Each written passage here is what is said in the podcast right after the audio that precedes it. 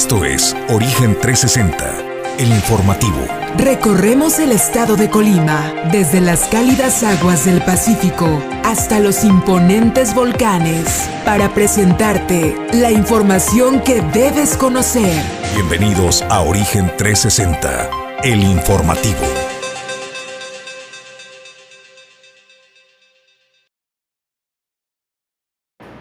¿Qué tal? Muy buenos días, bienvenidos a Origen trescientos sesenta, a todas las personas que desde bien temprano nos acompañan a través de Origen Informativo. A nombre de Jesús Llanos Bonilla, soy Julio César González y lo invito a que se quede con nosotros en este recorrido informativo por la entidad, donde ya le tenemos lista la información, los datos y desde luego la estadística más importante que ha acontecido en las últimas horas en nuestra entidad y en la región. Y bueno, en el menú informativo del día de hoy le vamos a presentar pues un rescate bastante dramático. Se registró el día de ayer en la escollera de Ventanas, donde un pescador pues perdió el equilibrio de, derivado de una marejada y cayó, eh, pues ahí quedó atrapado. Hubo un despliegue operativo importante del Enzar, así como de Protección Civil Municipal, para lograr este rescate. Los detalles más adelante. También le comento, pues una tromba que azotó el día de ayer en la capital del estado, pues dejó eh, severas inundaciones. También le tenemos aquí las imágenes. Y desde luego, pues tenemos entrevista en unos minutos más a Soraya Acuña, presidenta de AMAN, porque nos tiene que hablar sobre una convocatoria, una invitación que hace a toda la población para que se sume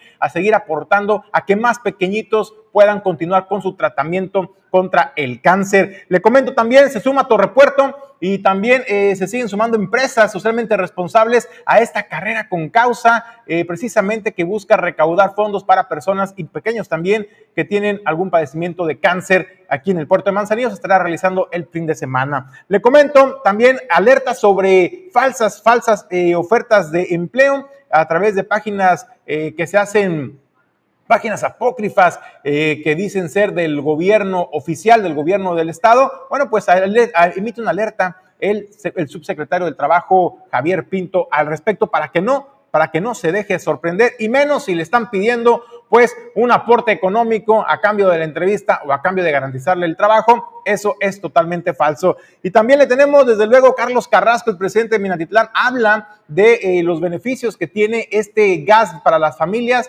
un programa que inició hace ya varios años, de, es la tercera vez que, se, que es alcalde Carlos Carrasco, y ha implementado esos programas con éxito en su municipio, allá en Ixtlahuacán. La información y los detalles más adelante. Nosotros vamos, vamos a agradecer a quienes hacen posible el que Origen trescientos sesenta llegue hasta ustedes.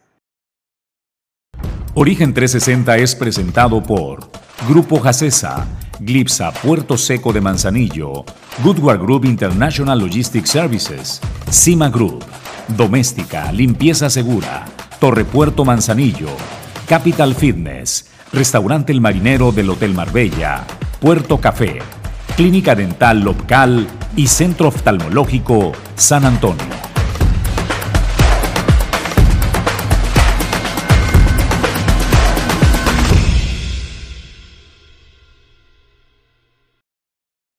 Muchísimas gracias a todos ustedes, nuestros patrocinadores, por su confianza depositada en Origen Informativo y Origen trescientos sesenta. Nosotros vamos a hablar, vamos a entrar ya de tema al tema editorial de esta mañana, y créanme que es un tema que genera muchas opiniones encontradas, y es el salario en nuestro país. Usted sabe, usted sabe cuánto eh, debe ganar eh, para que esté considerado dentro eh, de la clase media o clase baja o clase media alta.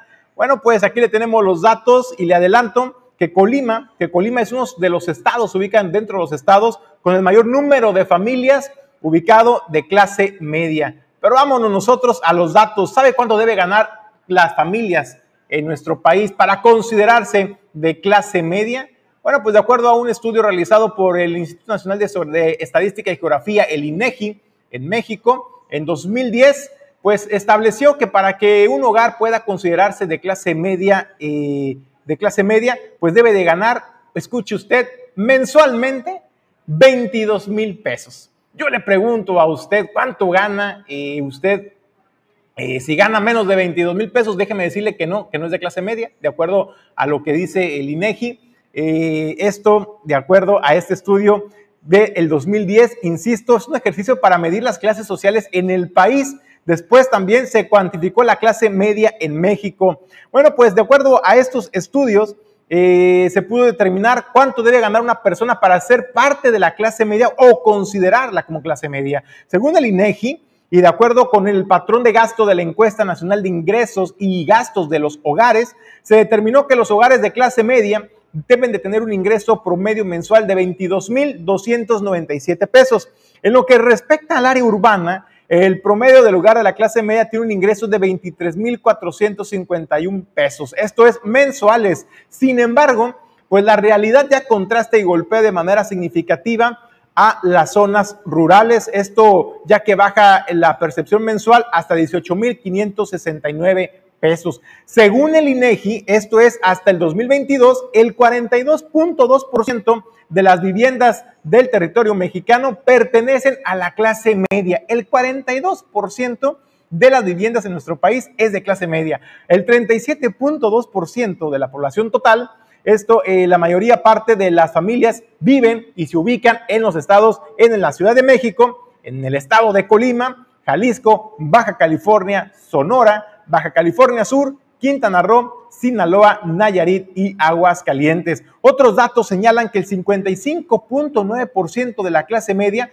trabaja como asalariado, esto es, el cuarenta y tres punto dos por ciento es director, mando o jefe, y solamente el seis punto cuatro por ciento es trabajador independiente. Otra de las características, de acuerdo a lo que nos revela pues este estudio del INEGI, es que de las familias de clase media es que tienen acceso a servicio doméstico como escuela privada, tarjetas de crédito, televisión de paga, automóvil e internet. Estos fueron también otros, eh, digamos, aristas que se tomaron en cuenta para poder hacer este balance y determinar pues qué familias son de la clase media. Si tú ganas veintidós mil pesos mensuales eh, y tienes todos estos servicios, bueno, pues siéntete afortunado porque eres considerado dentro de la clase media. Sin embargo, eh, también se toman en cuenta los gastos en rubros como gasolina, en gastos como, por ejemplo, alimentos o bebidas, también así como puede ser el tabaco, vestido, calzado, educación, cultura y recreación, así como también el manejo de las tarjetas de crédito o de débito. Esto es lo que nos presenta el INEGI. Yo le pregunto a usted, eh, pues hacer, a, a ver hacia adentro, ¿no? ¿Cuánto es lo que gano mensualmente en mi trabajo? A lo mejor hay quienes pueden tener dos, tres trabajos y están rayando los veintidós mil pesos o los veinte mil pesos, y pues bueno, pues eso también es parte de la dinámica económica en nuestro país. Esto es lo que señala el INEGI. También cabe mencionar que en las encuestas que se han realizado oficiales a partir del, del INEGI, también al preguntarse a las personas, oye, ¿de qué clase te consideras? ¿Clase media, clase baja, clase alta o media baja o media alta?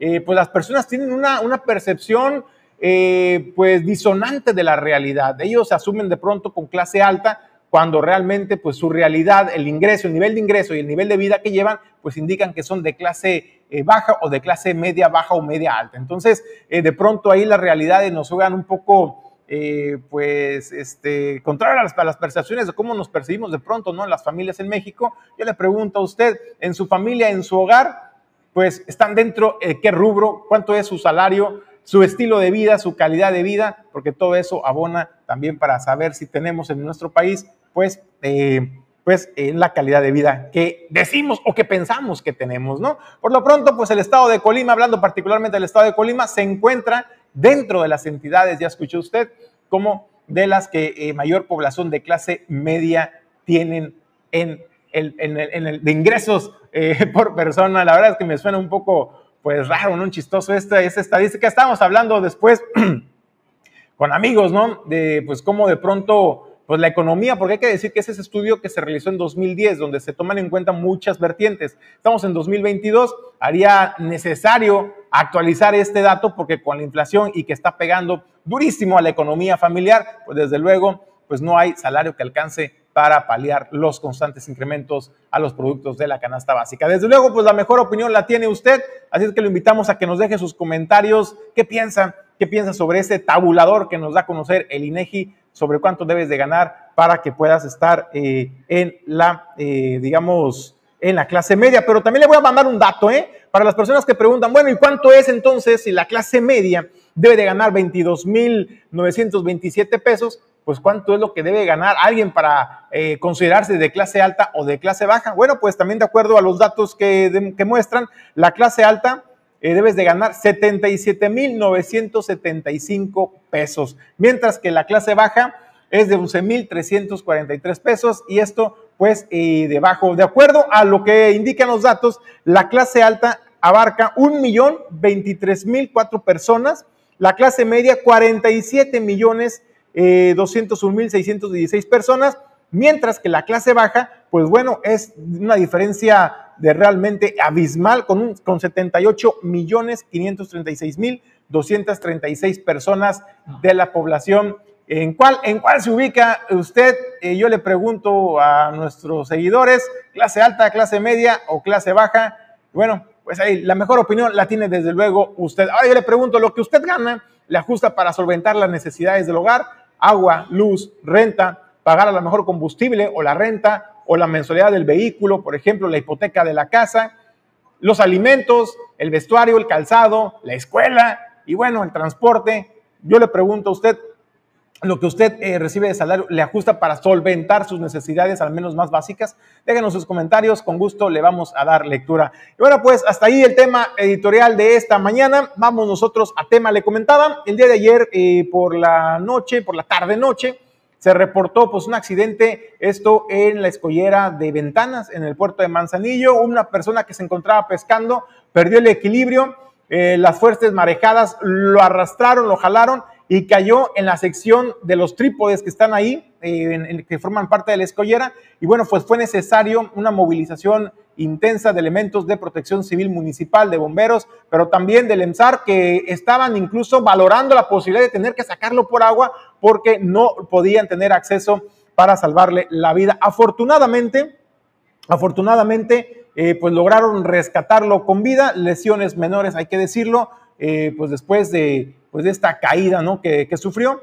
pues no pasó a mayores, y muchas gracias y el reconocimiento total a los elementos de la Unidad de Protección Civil Municipal, que estuvieron siempre pendientes, atentos y actuaron siempre con prontitud. Ahí está, ahí están las imágenes que le comentábamos. Nosotros pues vamos a más información. También en la zona metropolitana la pasaron mal con la tromba del día de ayer en la capital del estado, y es que si bien en el puerto de Manzanillo no, no nos llovió, pues la historia en la capital, en la zona metropolitana, fue totalmente distinta. Esta imagen que está viendo usted en pantalla es eh, ahí donde se encuentra eh, la avenida, eh, el tercer anillo periférico, y esto eh, llegando ahí a la altura de, si mal no me equivoco, esto es, esta imagen que estamos viendo ahí, es en el hospital del Instituto Mexicano del Seguro Social, sobre la avenida de los Maestros. También se inundó, ahí vemos un árbol que, que literalmente obstruyó las vialidades, y bueno, esto derivó a un movimiento también de elementos, ahí tenemos el árbol, elementos de protección civil, de seguridad pública y vialidad para orientar a la, al tránsito, pero también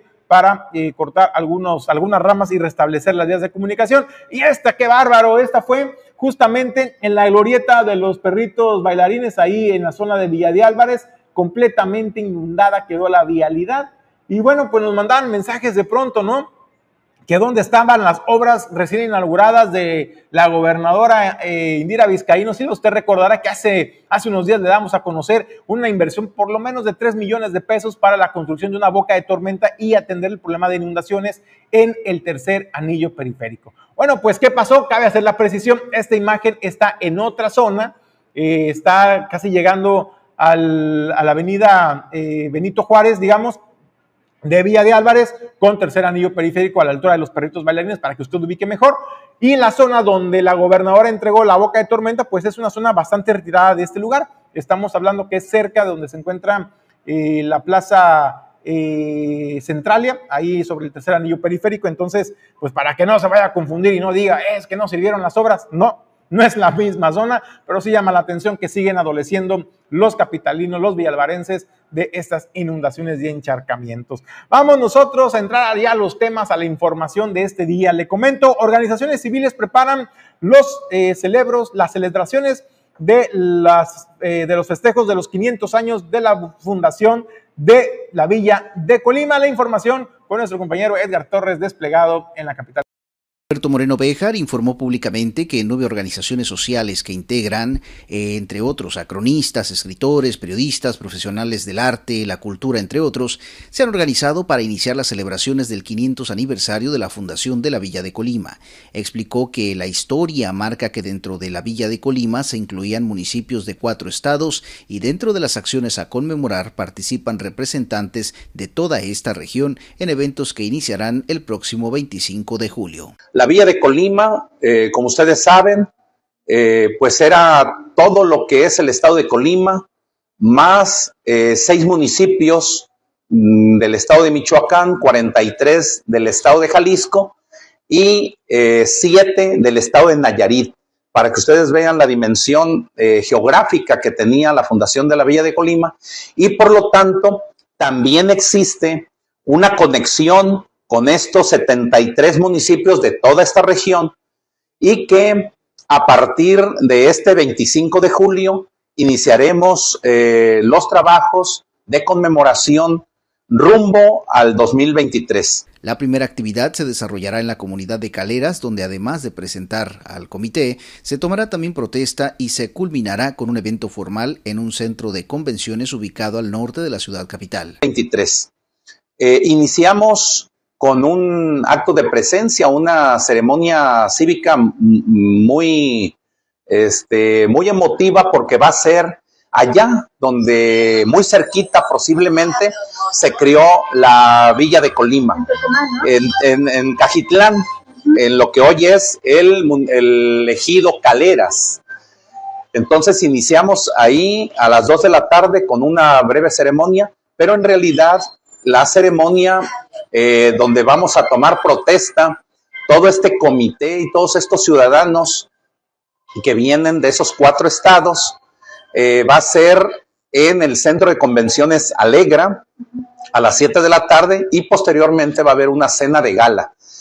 Finalmente expuso que de parte de los integrantes de este comité existe un interés muy serio de apegarse a los tiempos y los lugares relacionados a la fundación. Por ello es que se han decantado por realizar estas acciones. La tendencia de la fecha es un motivo inédito, el que la sociedad civil por primera vez, dentro del, de, de, del tiempo que se ha conmemorado esta importante fecha, participa y, a, y participa con mucho entusiasmo, con mucho interés, pero también con mucha responsabilidad de estar apegado a la sincronía histórica, a los hechos que más se acercan y que los cronistas y los historiadores y la gente que ha hecho investigación sobre este tema han concluido y han establecido situaciones eh, muy lógicas en la fecha y el lugar de donde se cree que pudo haberse generado eh, lo que hoy estamos eh, disfrutando, un estado pujante, un estado actuante y sobre todo una región muy, muy importante para el país, que es la zona occidente de, de México. Gracias. Como se recordará, recientemente también el Ayuntamiento de Colima dio a conocer una serie de actividades y preparativos en torno a esta misma conmemoración, que incluye la propuesta de una moneda con el escudo del municipio y alusiva a los quinientos años de la fundación de la Villa de Colima. Para Origen trescientos sesenta reportó Edgar Torres Velázquez. Bueno, pues ahí está la información de nuestro compañero Edgar Torres, pues ya alistándose para los festejos del aniversario de la Villa de Colima. Más información le comento, eh, pues en Cuauhtémoc la están pasando mal, en, eh, porque créame que platicamos con eh, Nadia Mejía Martínez, quien es la directora del D I F municipal, y señaló que por una situación de emergencia, Eh, por problemas en la infraestructura, pero también por algunos problemas de salud que se empezaron a presentar en algunos adultos mayores, es que tomaron la muy difícil decisión de reubicar el asilo de ancianos de, eh, de Cuauhtémoc, de este municipio. Lo trasladaron a la capital del estado, a la ciudad de Colima. Y pues bueno, ahora qué es lo que están enfrentando, pues una serie de dificultades y retos importantes para poder brindar una atención digna y de calidad a los adultos mayores. Son dieciocho adultos mayores los que se lograron reubicar, pero se requiere de todo el apoyo de ustedes para que hagan llegar de víveres, de alimentos, de pañales, de guantes, para poder brindar una atención digna y de calidad a estos adultos mayores. Eso es lo que comenta la directora del D I F municipal Cuauhtémoc. tenemos una situación un poco compleja en el municipio respecto a nuestros adultos mayores. Hoy pedirles a quienes son de nuestro municipio, quienes son de, del estado, este, las donaciones que puedan ser, ahora sí, lo que esté en su disposición para eh, llevar a cabo en el asilo que se ya, eh, es conocido el asilo de Quesería. Hoy los tuvimos que reubicar precisamente por una situación muy complicada.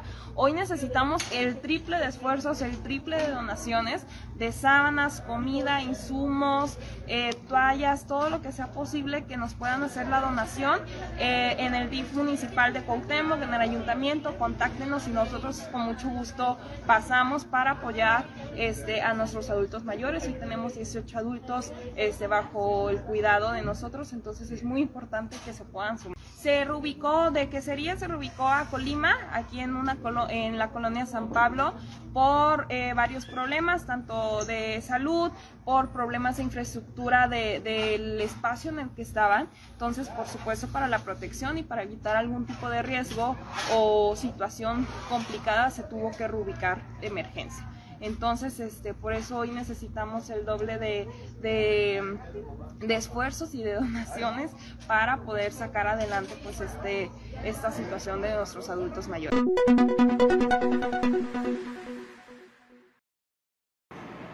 Bueno, pues ahí está el llamado, ¿no?, que hace pues, a toda la población, no solamente a los habitantes de Cuauhtémoc, a los habitantes de la zona metropolitana, Colima, Villa de Álvarez. Si usted eh, tiene la posibilidad, tiene la mejor... Eh, pues guardado alguna ropa, algún abrigo eh, que ya no use y que pueda, eh, que esté en buenas condiciones, dónelo, acérquese al D I F municipal de Cuauhtémoc, lo puede encontrar también a través de redes sociales, les puede contactar para que les haga llegar toda la ayuda. No hay ayuda pequeña, necesitan ropa, necesitan medicamentos también, necesitan eh, pañales, necesitan guantes y también productos de aseo y de limpieza, pues para poder tener, pues acondicionar el espacio en el que fueron reubicados y brindarles una atención de calidad. Nosotros vamos a más información y bueno, pues de acuerdo a lo que le informó Margarita Moreno, la alcaldesa de la capital, eh, a Edgar Torres, nuestro compañero, nuestro corresponsal en la zona metropolitana, pues de acuerdo a lo que determinó un juez, usted se acuerda del tema tan polémico de la subasta del terreno en la capital del estado,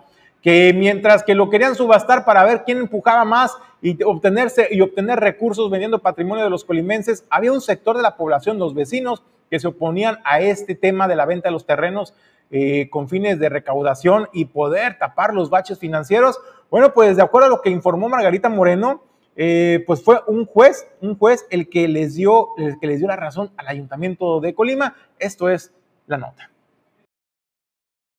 La presidenta municipal de Colima, Margarita Moreno, confirmó que un juez dio la razón a la comuna capitalina en subastar un predio por las condiciones financieras que atraviesa la administración. Destacó que con los esfuerzos que se han realizado ya se logró el pago del setenta por ciento de la deuda que se tenía con los empleados de la anterior administración. Pues sí, en efecto a, aceptaron, pero sin embargo el juez nos dio la razón a nosotros diciendo pues que obviamente el municipio se encuentra en una situación financiera muy complicada y que nosotros podíamos seguir adelante con esta subasta. Recordemos que esto se dio debido pues a, a ahora sí que a todas las deudas que teníamos de la administración pasada, donde además quiero decirles que al día de hoy nosotros ya cumplimos con el setenta por ciento de los pagos que se le debían a los trabajadores de la administración pasada. Entonces, pues bueno, ahora sí que el juez nos dio la razón, que nosotros podemos seguir adelante con la subasta, que no estamos perjudicando a, las, a la ciudadanía, como lo venía manifestando el diputado. La alcaldesa informó que la subasta se debió declarar desierta y ahora se discutirá qué se define al interior del cabildo para convocar de nueva cuenta este ejercicio. Sí, quedó desértica porque no tuvimos postor, entonces pues vamos a ver qué es lo que procede, parece este, vamos a volver a seguir, nosotros siempre haremos todas las cosas de acuerdo a derecho, procede volver a subastar y de ahí pues si no se pasa cabildo a ver qué será.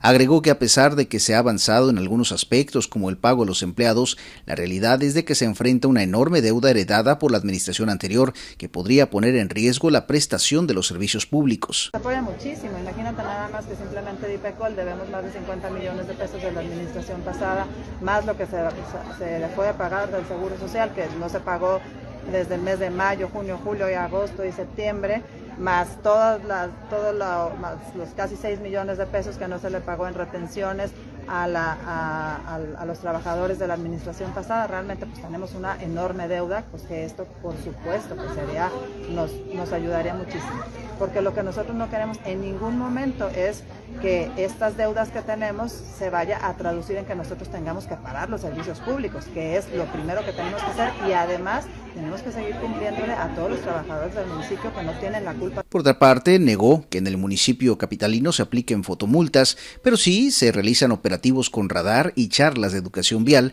estas últimas dirigidas especialmente a la niñez. Para Origen trescientos sesenta informó Edgar Torres Velázquez.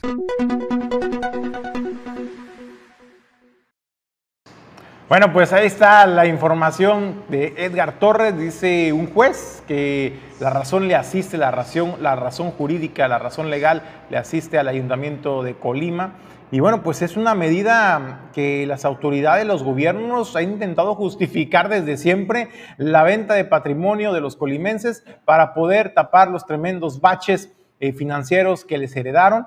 Eh, pero también está la otra cara de la moneda, ¿no? ¿Qué dice la población que se opone a que se siga vendiendo de manera eh, fácil, vaya, ¿no?, resolver los problemas económicos, vendiendo patrimonio de los colimenses y no batallarle en la administración eficiente de los recursos? Pero bueno, también le, le invitamos a que nos deje sus comentarios. ¿Usted está de acuerdo en que su municipio, eh, los, las autoridades de su municipio o del gobierno del estado vendan patrimonio para poder tapar esos tremendos huecos financieros?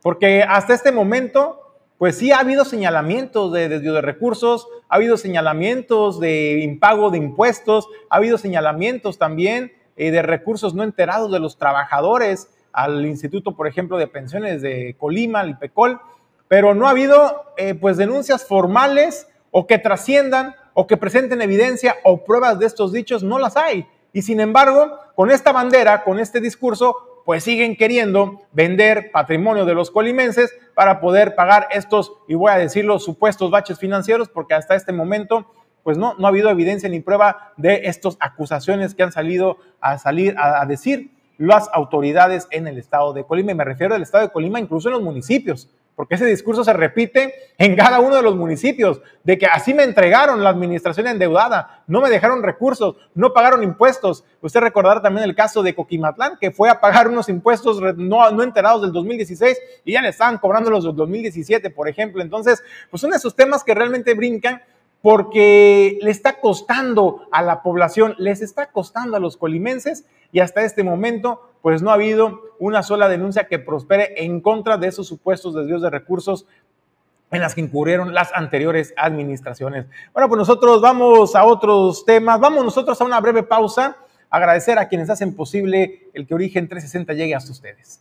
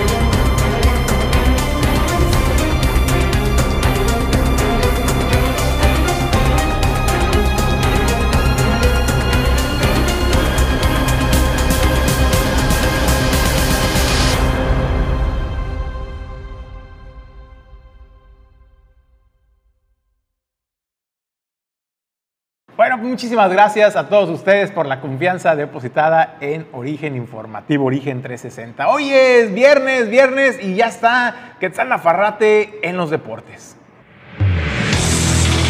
Deportes trescientos sesenta. El deporte desde todos los ángulos.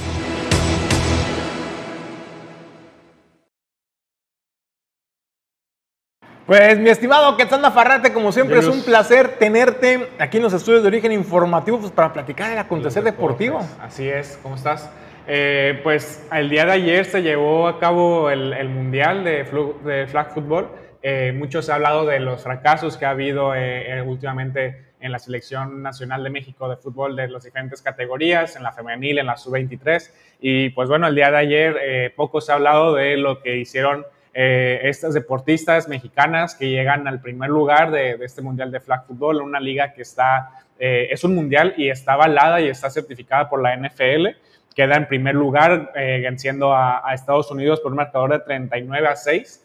Eh, el, el partido se terminó en el segundo cuarto, entonces esto habla pues de la contundencia que tuvieron estas, estas deportistas. Un partido antes, un partido más temprano, se jugó también eh, por el tercer sitio en la, en la rama varonil. Y pues también los chicos quedaron en tercer lugar, entonces enhorabuena para, para estos organismos que, que no tienen tanto apoyo como otros deportes, ya que cada uno se va eh, preparando en sus propios equipos, en sus propios estados, y posteriormente ya hay nacionales y de ahí ya se toma para hacer una selección, pero cada quien entrena desde, desde su lugar de origen, entonces eso tiene un poquito más de mérito que en otros deportes donde sí se concentran todos. Ya dilo directamente, sí, sí, Quetzal, sí. O sea, como el fútbol mexicano, ¿no? Ah, la selección vale. mexicana, es. que están concentrados en un lugar, tienen semanas o meses de sí, concentración, de entrenamiento, de coordinación, de preparación, y por los resultados lamentables, ¿no? De, de la selección mexicana sí, de fútbol. Y es un deporte, el flag fútbol, muy, muy noble. Eh, se dice que no es tan rudo como el fútbol americano, sí, en cierta parte sí. Este, pero también tiene pues su contacto, o sea, ah. no, no, no hay pierde en ese sentido. Y es un deporte muy bonito. Aquí en Manzanillo hay muchas eh, escuelas o este, equipos para, para entrenar eh, en la Tubo Gómez. Entonces, pues es un, un deporte que ha estado yendo un poquito a la alza, que ha estado tomando un poquito más de fuerza. Entonces, enhorabuena a estos deportistas que, que en Estados Unidos, en un mundial certificado por la N F L, quedan en, en primero y en tercer lugar. Pues no todo es fútbol, Quetzal. No todo es fútbol, así es que, pues bueno, es un deporte que siempre tiene notas, que siempre tiene eh, información que dar y, y partidos y todo, pero que siempre hay que voltear a ver otros, otros deportistas y reconocerles lo que están haciendo, ¿no? Entonces, eh, enhorabuena a, a estas dos ramas, tanto femenil como en primer lugar y varonil en tercer lugar de, de Selección de México. Pero ahora sí ya pasamos a lo que son los deportes o el deporte un poco más eh, popular. Y Rafa Márquez, eh, ex, ex seleccionado mexicano, es un ídolo en la historia del fútbol mexicano, es nombrado como director del, del Barça Athletic, es la filial de, del Barcelona para, para las fuerzas básicas. Y pues bueno, Rafita Márquez va a, seguir, va a tener su segunda oportunidad como director técnico. En esta ocasión es la primera en el Barça, antes tuvo un, una oportunidad de, en, en España ahí mismo en una tercera división. Y pues bueno, ojalá que le vaya bien. Joan Laporta es el que lo llevó a jugar al Barça y ahora es el que lo lleva a dirigir a, a pues no es poca cosa dirigir la filial del Barça, ¿no? Sabemos que, que este club catalán vive de, de, su, de sus fuerzas básicas, de la, de la cantera, y ojalá que, que le vaya muy bien a Rafita Márquez, que en un futuro se le vea acompañando a Xavi en, en, el, en el primer equipo o, o sustituyéndolo en algún momento. Oye, ¿y cómo fue recibido Rafa Márquez o esta noticia entre los catalanes? La, las redes sociales de, del Fútbol Club Barcelona Athletic eh, se mostraban eh, como divididos. Había quienes sí decían, eh, ¿y este dónde salió? ¿Y este quién es? O sea, haciendo como referencia de que no lo conocían cuando realmente pues el Barça fue, en el Barça ese Rafa Márquez fue un, un completo ídolo. Estuvo en la defensa con Erika Vidal, con, con Puyol. Entonces, este, la verdad es que sí, dividido, porque hubo otros que, que sí le dieron las felicitaciones eh, acordes a la historia que tiene Rafa Márquez en este equipo y ahora, pues, a esperar que, que le vaya bien. Entonces, sí había unas que otras personas en las redes sociales que no, no estaban tan conformes, pero la gran mayoría eh, no se hicieron esperar con la felicitación y, pues, no se digan los mexicanos, ¿no? Que una vez que un, un mexicano llega a un equipo europeo, Este, siempre llegan todos los mexicanos a bombardear las redes sociales. Entonces, pues parece que, que bien recibido esta, este nombramiento del Barça. Eh, y ya para finalizar, eh, el día de hoy pues, se reanuda la Liga M X. Eh, el día del miércoles eh, inició con un América Toluca en uno a cero porque el América anda internacional. El América anda poniendo, pues ahora sí que el nombre de México en alto, ojalá que, que pueda ganar, que sí lo pueda hacer con, con verdadero orgullo, por decirlo de una manera, porque mañana se enfrenta a las nueve de la noche al Chelsea. Eh, hace dos temporadas que el Chelsea es el campeón de la, de la Champions. Actualmente, pues bueno, sabemos que es el Real Madrid, que también se va a enfrentar al América, pero este más después. Eh, después de, de mañana, del nueve, de las nueve de la noche que juegan contra el Chelsea, juegan contra el Manchester City, y esto va a ser el miércoles a las siete y media. Y ya para, para finalizar su gira europea, regresa al América para jugar la jornada cuatro, y después va otra vez a Estados Unidos a jugar contra el Real Madrid el próximo martes, dentro de dos martes. Entonces, pues bueno, ojalá que México, en este sentido, que eso, que el América pueda, pueda hacer un buen papel contra esta gira europea que va a tener. Y pues bueno, los otros partidos eh, llama la, la atención, eh, los, los partidos entre Puebla y León, que Puebla, pues bueno, sabemos que ha estado jugando bien, que ha sido un equipo con los del Arcamón que ha estado ahí peleando los sitios, y León, que también viene, pues en este inicio de torneo tiene un, un inicio eh, regular, se podría decir. Atlas Cruz Azul también no es un buen partido, los últimos dos campeones, eh, sabiendo que, pues bueno, el Atlas es bicampeón, pero el, el anterior del Atlas pues es el, el Cruz Azul, entonces ojalá que también sea, sea un gran partido. Y bueno, el resto de la jornada continúa tanto el viernes, sábado, eh, domingo y lunes habrá partidos. Entonces, pues bueno, mucha actividad futbolística este, este fin de semana. Bueno, pues ahí está toda la agenda deportiva para este fin de semana. Yo creo que lo bueno de la semana, pues desde luego es claro. el de la selección femenil.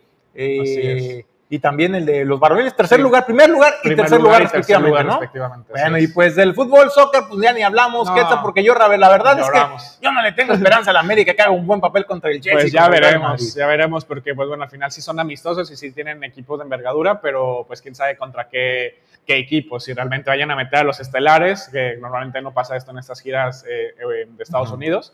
Pero, pues bueno, ya, ya es decir, ¿no? Que entonces es otro nivel a estos chavos o estos jugadores de menos envergadura que los de primer equipo. Bueno, pues ahí están los deportes. Gracias, Quetzal Nafarrete, como siempre un placer. Nos vemos el próximo viernes. Bueno, pues el próximo viernes aquí lo tendremos otra vez con los resultados y lo importante del deporte en nuestro país, desde luego también en la entidad. Nosotros vamos a más información, buenas noticias. La verdad es que eh, ha pegado bastante bien en el ánimo esta convocatoria que hizo la agencia aduanal Palos Garza, en coordinación también con la Asociación eh, Manzanillense de Lucha contra el Cáncer. Esta convocatoria, esta carrera con causa que no tiene más fin que el de recaudar fondos para que más personas que están enfrentando pues esta batalla pues puedan eh, tener los recursos suficientes para seguir con sus tratamientos, pero sabe que también lo hacen de una manera pues muy interesante y es fomentando la convivencia social, la convivencia familiar. Estuvo hubo una rueda de prensa el día de ayer donde también se sumó Torre Puerto, desde luego, eh, con esa responsabilidad social que lo caracteriza. Esta es la invitación que le hacen a toda la población. Torre Puerto, que es uno de nuestros patrocinadores, y también pues nos facilitó el espacio, el espacio para tener esta eh, conferencia. Eh, empezando un poco de qué es lo que estamos haciendo, qué proyecto es el que tenemos. Nosotros somos Agencia Aduanal Palos Garza, eh, estamos haciendo este proyecto, esta actividad social que va a ser una carrera infantil en beneficio a la lucha contra el cáncer. Esto es en conjunto con la Asociación Manzanillense de Lucha contra el Cáncer, ¿sí? ¿Por qué nace esta idea? ¿Por qué nace esta idea de, de involucrarnos con la sociedad manzanillense? Los, los pioneros o, o los directivos de esta compañía nos han inculcado siempre esta parte de regresar a la sociedad un poco de lo que hemos recibido, ser agradecidos. Y fue de esta manera que comenzamos a tener ese acercamiento con esta asociación. Se hizo, se hizo esto, inició como un proyecto pequeño, pero ahora vemos que es una realidad. Entonces, de aquí parte todo, de, de que no, no esperamos lucro con esto que estamos haciendo, es en beneficio cien por ciento a la asociación. Esta asociación... Eh, apoya a personas con escasos recursos eh, que padecen o que pueden, tienen, sí, que padecen esta enfermedad. Eh, principalmente el apoyo que ellos brindan son eh, apoyo con viáticos, apoyo con diagnósticos, eh, con, inclusive con ayuda psicológica para las personas afectadas y para sus familias. Las categorías son cuatro. Uh-huh. Los más pequeños son de cinco a seis años, ellos son los ponis. Los liebres son de siete a ocho años, eh, gacela es de nueve a diez y pumas, que serían los más grandes, de once a doce años. Nos han estado preguntando, la verdad, de, de niños más pequeños. Vamos a abrir una categoría de, de minis ponis para los más chiquititos, que también se animen, y la verdad es que están muy motivados. La niñez ahorita eh, está muy avanzada, muy desarrollada, entonces no, no va a haber limitantes. Igual para mayores de doce años. Este, el chiste es participar, el chiste es apoyar y pasar un día bonito en familia. Oye, sabemos...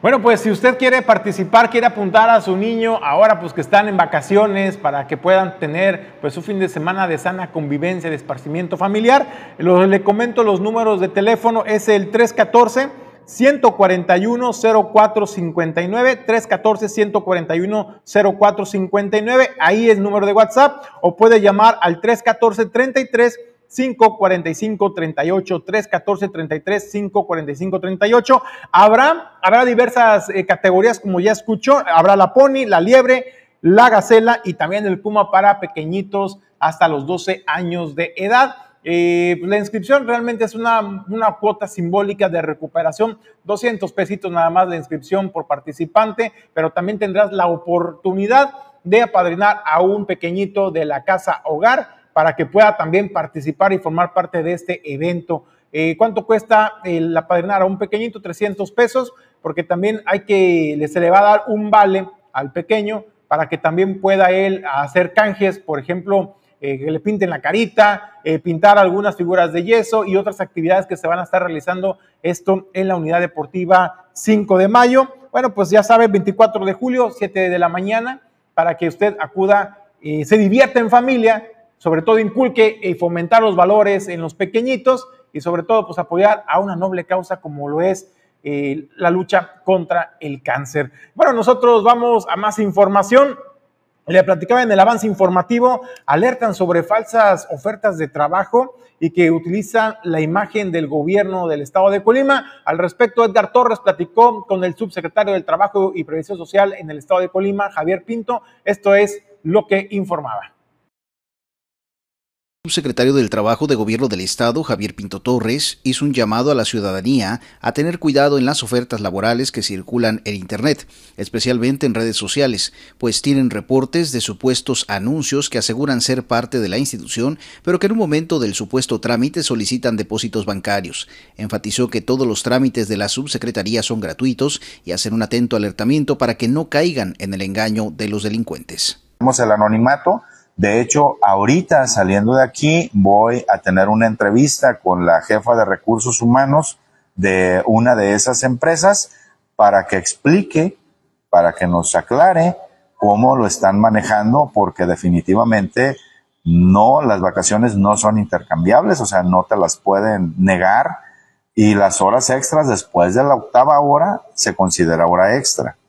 Y la hora extra es otro, otro beneficio de la Ley Federal del Trabajo. Entonces, vamos a ir, vamos a platicar, que nos expliquen cómo está su sistema, eh, si ya platicaron con su sindicato, si no han platicado con su sindicato, qué tipo de acuerdo, si está registrado el acuerdo o no está registrado en la Junta de Conciliación Laboral Federal, porque ellos son, son federales. Sin embargo, pues bueno, nosotros... En otro tema, confirmó que existen denuncias en contra de dos empresas en el estado de Colima que estarían atentando contra los derechos de los trabajadores al condicionar el periodo vacacional. Explicó que sostendrá reuniones con los representantes de las empresas para aclarar la situación. El operandi que nos hemos encontrado en estos momentos es una publicación de Juan de la Cotona, donde pone todos los datos precisos del gobierno del estado, donde está, eh, ponen el, el edificio C, tercer piso, eh, los domicilios de Colima, de Tecomán, de Manzanillo. Nada más hay una cosa al final, dicen, solo atendemos por celular o mándanos WhatsApp a tal número. Ojo, ahí ya una vez que las contactan las personas, Ya les piden, sí, la credencial de lector, la C U R P, eh, la carta de no antecedentes penales, muchos documentos de los cuales nosotros solicitamos, pero además una ficha de depósito. Nosotros no cobramos un solo centavo por todos los trámites que se hacen en la Dirección del Empleo. Ayúdenos. Pinto Torres invitó a la ciudadanía a que se acerquen a las oficinas de la institución y exprese este tipo de inquietudes o denuncias, garantizando la discreción que los temas merecen. Finalmente reveló que la queja más recurrente de los empleados es que la parte patronal no da un trato adecuado o digno, y ante ello próximamente darán a conocer un programa dirigido hacia esta problemática. Para Origen trescientos sesenta reportó Edgar Torres Velázquez.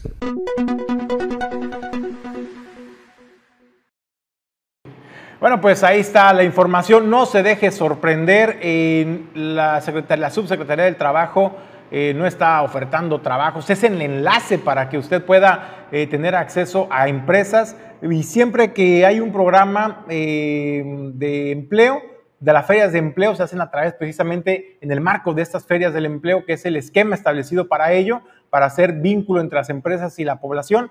No utilizan ningún tipo de página alternativa, no hay WhatsApp, no hay número telefónico, lo tiene que hacer directamente en oficinas y en números oficiales. Si usted recibe una notificación por celular o por redes sociales donde se dice que es el gobierno del estado quien le está ofreciendo el trabajo, reporte la página, reporte ante las instancias correspondientes eh, sobre este intento de fraude. Y sobre todo, pues no se deje sorprender, porque pues luego hay quienes le piden hasta un anticipo, ¿no? Que para gastos de papelería, que para poder hacer el registro, y al final pues ni trabajo, y le quitan lo poquito que tiene usted de sus ahorros. Entonces no se deje sorprender, ahí está ya la información de manera eh, oportuna de nuestro compañero Edgar Torres. Y bueno, pues nosotros vamos a la línea. Tengo el gusto de saludar y presentar en esta mañana a la presidenta del patronato de la Asociación Mexicana de Apoyo a Niños con Cáncer, AMAN, Colima, Soraya Acuña. Soraya, ¿qué tal? Muy buenos días, ¿cómo estás?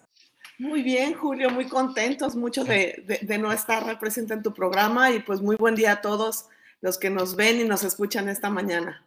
Encantada. Oye, Sor... programa. Gracias, Soraya. Oye, pues hay una convocatoria, pues que hay que hacer, una invitación que hay que hacer a la población en general en Colima del estado para que se sume a esta noble causa, a este evento que están organizando para recaudar fondos y seguir apoyando a que más pequeñitos puedan continuar con su tratamiento.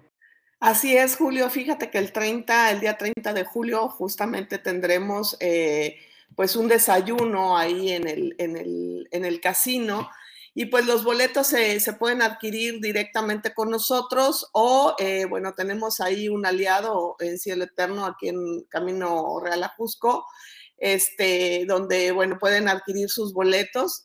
Eh, es muy rico el desayuno, tiene eh, bebida, entrada, eh, fruta, hot cakes, chilaquiles, está, está muy, muy rico el desayuno. Y pues los socios o las personas que van por primera vez a este casino les darán una tarjeta de cuatrocientos cincuenta puntos para utilizarlos en, en otras veces. Entonces, bueno, aquí eh, mucho del mensaje es esto, ¿no? Cómo haciendo alianzas se pueden crear estos proyectos de recaudación de fondos, y pues justamente como tú bien lo mencionas, ¿no? Para seguir dando este acompañamiento integral, eh, estamos atendiendo setenta y nueve chiquitos todavía eh, dentro del instituto. Sin embargo, bueno, estamos muy contentos porque en, en este mes ya hubo eh, tres eh, chicos, tres niñas que se dieron ya a una etapa de vigilancia. ¿Qué quiere decir? Pues ellos ya terminan su tratamiento activo con este medicamento directo, entonces se van a casa, se van a estar vigilando justamente para esperar eh, durante estos cinco próximos años, en estas revisiones continuas, pues que la enfermedad no vaya a, a regresar, ¿no? Entonces, pues te digo, muy contentos, es una forma de recaudar fondos y pues esto nos permite eh, seguir trabajando. Soraya, para poder dimensionar el trabajo que realiza la Asociación Mexicana de Apoyo a Niños con Cáncer, y en el seguimiento, en el tratamiento, en la orientación, eh, sabemos, y tú lo acabas de comentar, afortunadamente tres pequeñitas pues ya lograron con, terminar su proceso de, de, de terapia, pero todavía falta un proceso muy largo, Soraya, son cinco años de seguimiento que, se, que hay que darle, y eso también implica incluso un periodo de vigilancia, eh, pues hay que decirlo, ¿no? Bastante delicado, y lo que representa el trabajo que hay detrás de todo eso, Soraya, que la gente pueda dimensionar lo que hace eh, la asociación y lo que significa para cientos de familias en el estado de Colima y la región incluso. Sí, mira, por ejemplo, en el caso de estos niños de vigilancia no quiere decir que ya no van al instituto, sino al contrario, ellos tendrán que ir periódicamente, seguramente tres meses, después seis meses, después ocho meses, pero bueno, hay que cubrir el transporte de estos pequeños y eh, el estudio correspondiente para determinar eh, en qué estadio eh, eh, o en qué condiciones está este proceso, si la, si la enfermedad no ha vuelto. Y pues son estudios de laboratorio, son, son, muchas veces son resonancias, y pues a final de cuentas, eh, pues seguimos en, en, este, en este proceso. Eh, un niño en tratamiento, dependiendo, claro, la etapa, dependiendo el cáncer, pues eh, estamos hablando de tres años, dos años, tres años de tratamiento activo más estos cinco años de vigilancia. Entonces, pues son niños que van formando parte de, nuestra, de nuestros lazos casi durante ocho años. Entonces, eh, bueno, si, si en algún momento se tienen que quedar porque al otro día hay un estudio, bueno, también se les cubre el hospedaje. Eh, sí es, eh, es un trabajo arduo, pero... bueno, sumando todas estas voluntades, ¿no? Ustedes como medios de comunicación que pues dan a conocer nuestro trabajo, empresas que se suman justamente, bueno, con este tipo de actividades para que nosotros recaudemos fondos, es como nosotros vamos, vamos trabajando, ¿no? Oye, Soraya, preguntarte de estos pequeñitos, poco más de setenta que me comentas, eh, son del estado de Colima, sabemos que también atienden a pequeñitos del estado de Jalisco, incluso de Michoacán. Así es, mira, estamos ahorita trabajando pues con estos niños, con estas eh, com una, comunidades cercanas al estado de, de, de Colima. Eh, tenemos niños de, de efectivamente de Jalisco, tenemos niños de Michoacán y bueno, pues eh, eh, estamos trabajando siempre de la mano. Por ahorita tenemos un, un verdadero problema con estos diagnósticos tardíos, ¿no? Íbamos muy bien a raíz de la pandemia, se pararon muchas actividades, pero bueno, eh, como te decía, queremos volver a estas actividades, eh, eh, llegamos a ir a Cihuatlán a dar a conocer estos signos y síntomas, llegamos a ir a comunidades como, la, como Ranchito Michoacana, Tecomán, y queremos retomar este tipo de actividades justamente eh, dando a conocer... Eh, viene un proyecto para septiembre que ya les estaremos comunicando, que es el mes de la sensibilización del cáncer infantil, y estaremos haciendo, bueno, actividades justamente para detectar oportunamente la enfermedad, porque pues sobre todo en los niños, si se detecta a tiempo, eh, es curable, ¿no? Entonces, eh, pues eh, efectivamente esta es otra parte de la que estamos trabajando, la detección oportuna con estas brigadas a nivel este, de estos... Eh, eh, poblados justamente para dar a conocer la enfermedad. Oye, Soraya, en el tema de diagnósticos, eh, ¿cuántos casos nuevos se han registrado en los últimos años en el estado de Colima? ¿Cuál es el principal cáncer o padecimiento eh, que eh, afecta a nuestros pequeños aquí en la entidad? Mira, eh, a nivel nacional, el, el, el cáncer son de quince a veintidós casos nuevos por año. Aquí en Colima llevamos cerca de nueve. Estamos a medio año, estamos pues en la medida nacional. Eh, se han atendido durante estos dieciocho años que cumplimos en junio más de doscientos cincuenta niños. Te estoy hablando que dentro del, de la plataforma de estos niños estamos hablando que más del ochenta y cinco por ciento han sido apoyados a través de AMAN en diferentes eh, cosas, ¿no? Entonces, eh, el cáncer que más se incide, bueno, sigue siendo las leucemias. Ese es el, el arriba del cincuenta y cuatro por ciento. Bueno, pues está, Soraya, la invitación abierta a toda la población para que pueda acudir el próximo treinta de julio, Casino Central, a partir de las... ¿A partir de qué horas pueden estar ya ahí, Soraya? Es a partir de las nueve de la, de la mañana.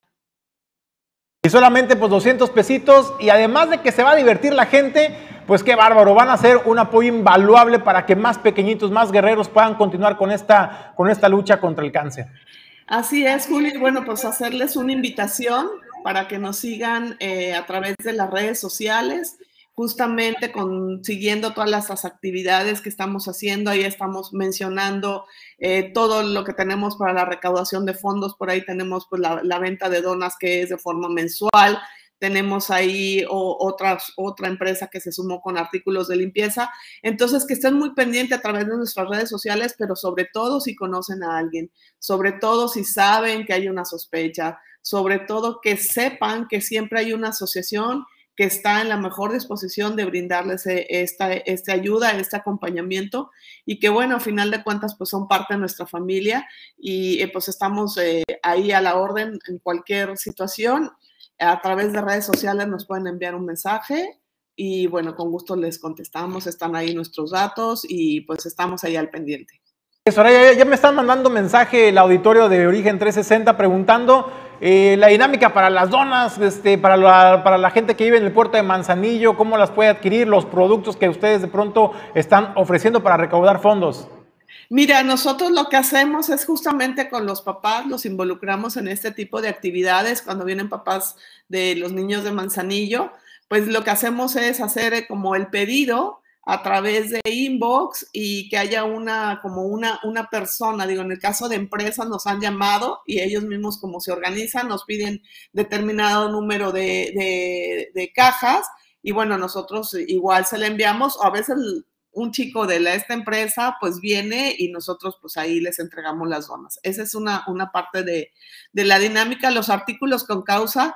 Por ahí ya tenemos, les confirmamos en, en redes sociales, tenemos por ahí un domicilio donde pueden adquirir. Ahí están las libretas, están eh, las pulseras, están los dibujos de los niños eh, en un domicilio justamente ahí en el puerto Manzanillo para, pues, si alguien quiere hacer un regalo con causa, bueno, puede adquirir este producto y con muchísimo gusto les compartimos la información.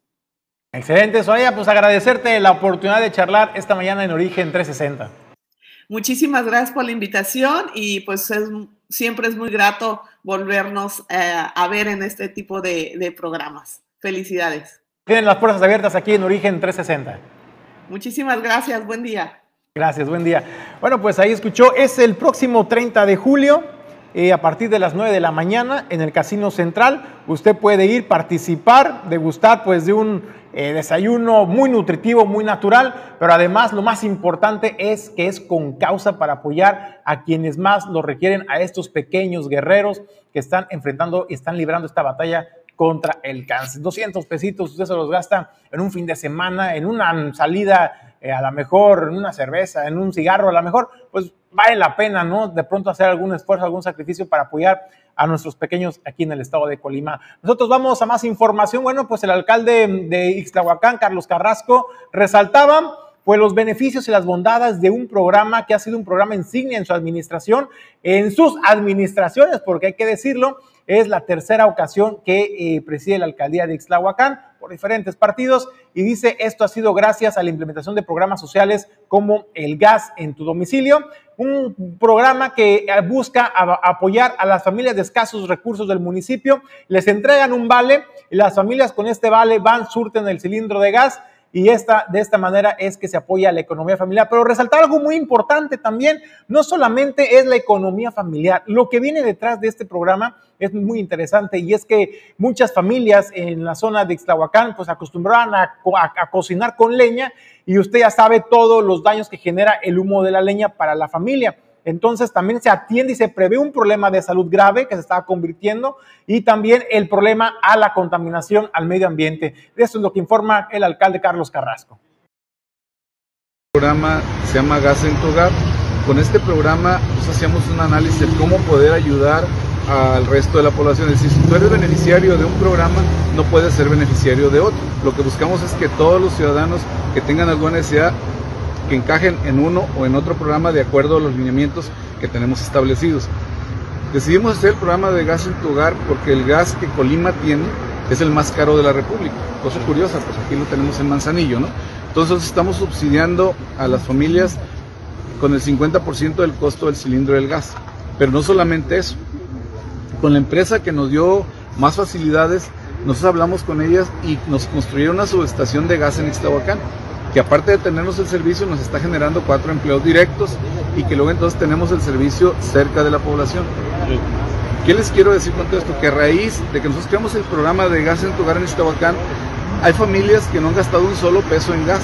¿Por qué? Porque las señoras son muy ingeniosas, entonces el, el gas que les damos, el vale que les damos de gas, van y lo surten en la, en la subestación y les, les aguanta para volverlo a surtir en el siguiente bimestre. Entonces eso es una, es una ayuda. Con el programa del gas estamos logrando varios objetivos. Uno es cuidar la salud de la familia, no solamente de la mamá, porque cuando cocinas con leña, quienes hemos conocido, o bueno, yo soy de la comunidad rural, te das cuenta de que está mamá cocinando y todos estamos alrededor y estamos ingiriendo el humo. Entonces estamos cuidando la salud de la familia, estamos cuidando la economía de la familia, estamos cuidando el medio ambiente, que no es menos importante. Entonces este programa cumple con varias características que no cumplen otros programas. Entonces por eso yo creo que es uno de los mejores programas que tenemos en el municipio de Ixtlahuacán, y ahí tenemos un padrón alrededor de cuatrocientos cincuenta o quinientos beneficiarios. La convocatoria está abierta, solamente tienen que cumplir con ciertos...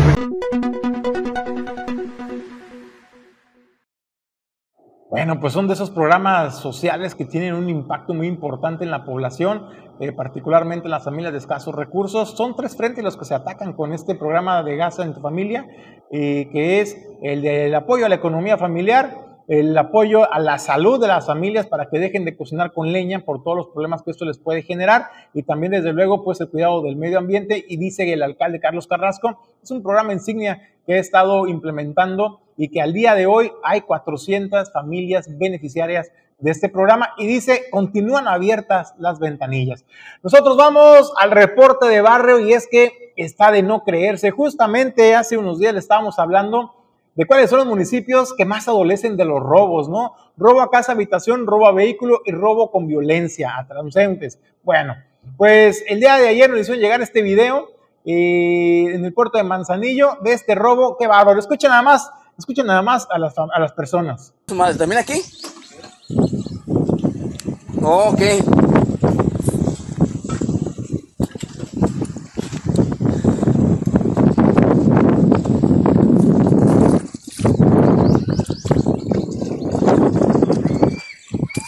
Acá.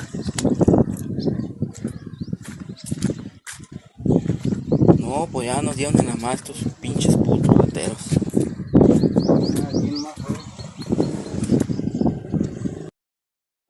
Es que le estoy señalando aquí al señor productor.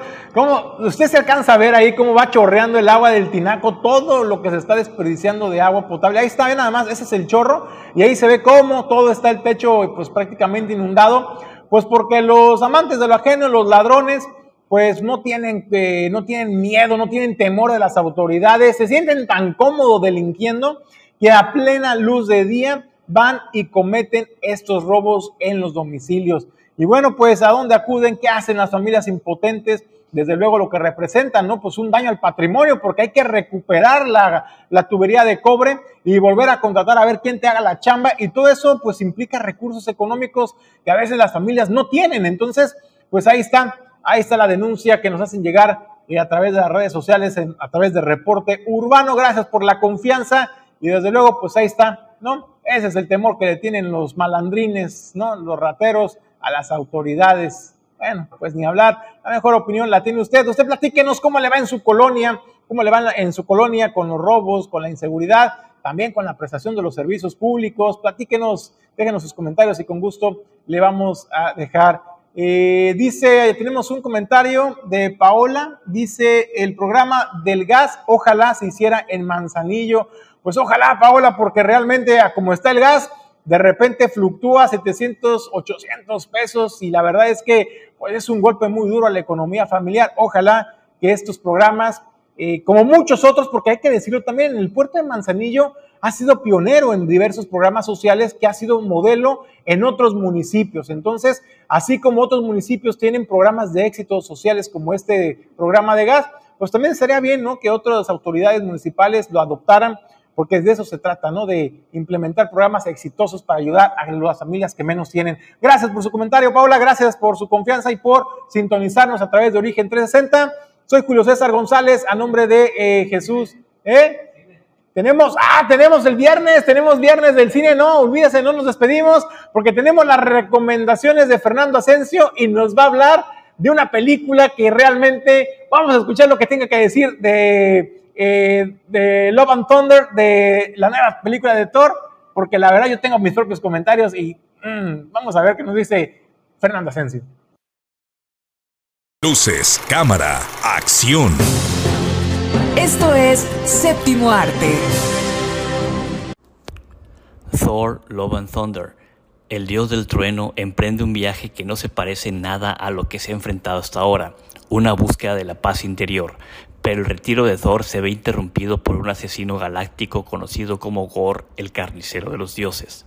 Para hacer frente a la amenaza, Thor solicita la ayuda del rey Valkyria, Korg y de su exnovia Jane Foster, que para sorpresa de Thor empuña inexplicablemente su martillo mágico como la poderosa Thor. Juntos se embarcan en una aventura cósmica en la que tendrán que descubrir el misterio de la venganza del carnicero de los dioses y detenerlo antes de que sea demasiado tarde. Actúan Chris Hemsworth, Natalie Portman, Christian Bale. Dirige Taika Waititi. Netflix. La cabeza de la araña. En un futuro próximo se ofrece a presidiarios la oportunidad de someterse a experimentos médicos para acortar su sentencia. Uno de los sujetos, inyectado con una droga que genera sentimientos de amor, empieza a cuestionar sus emociones. Actúan Chris Hemsworth, Miles Teller, dirige Joseph Kosinski.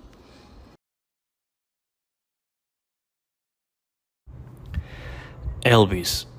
Explora la vida y la música de Elvis Presley a través del prisma de su relación con el coronel Tom Parker, su enigmático manager.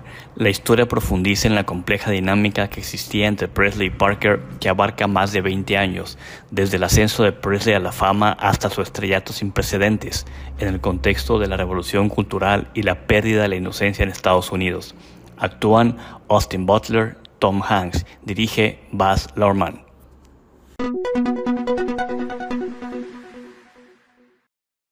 Bueno, pues ahí tiene las recomendaciones del cine de Fernando Asensio. Yo le comentaba de Love and Thunder, la verdad es que a mí no me convenció, no me gusta a dónde han estado llevando pues esta, esta franquicia en los diálogos, en la manera de abordar, eh, no sé, no me gusta.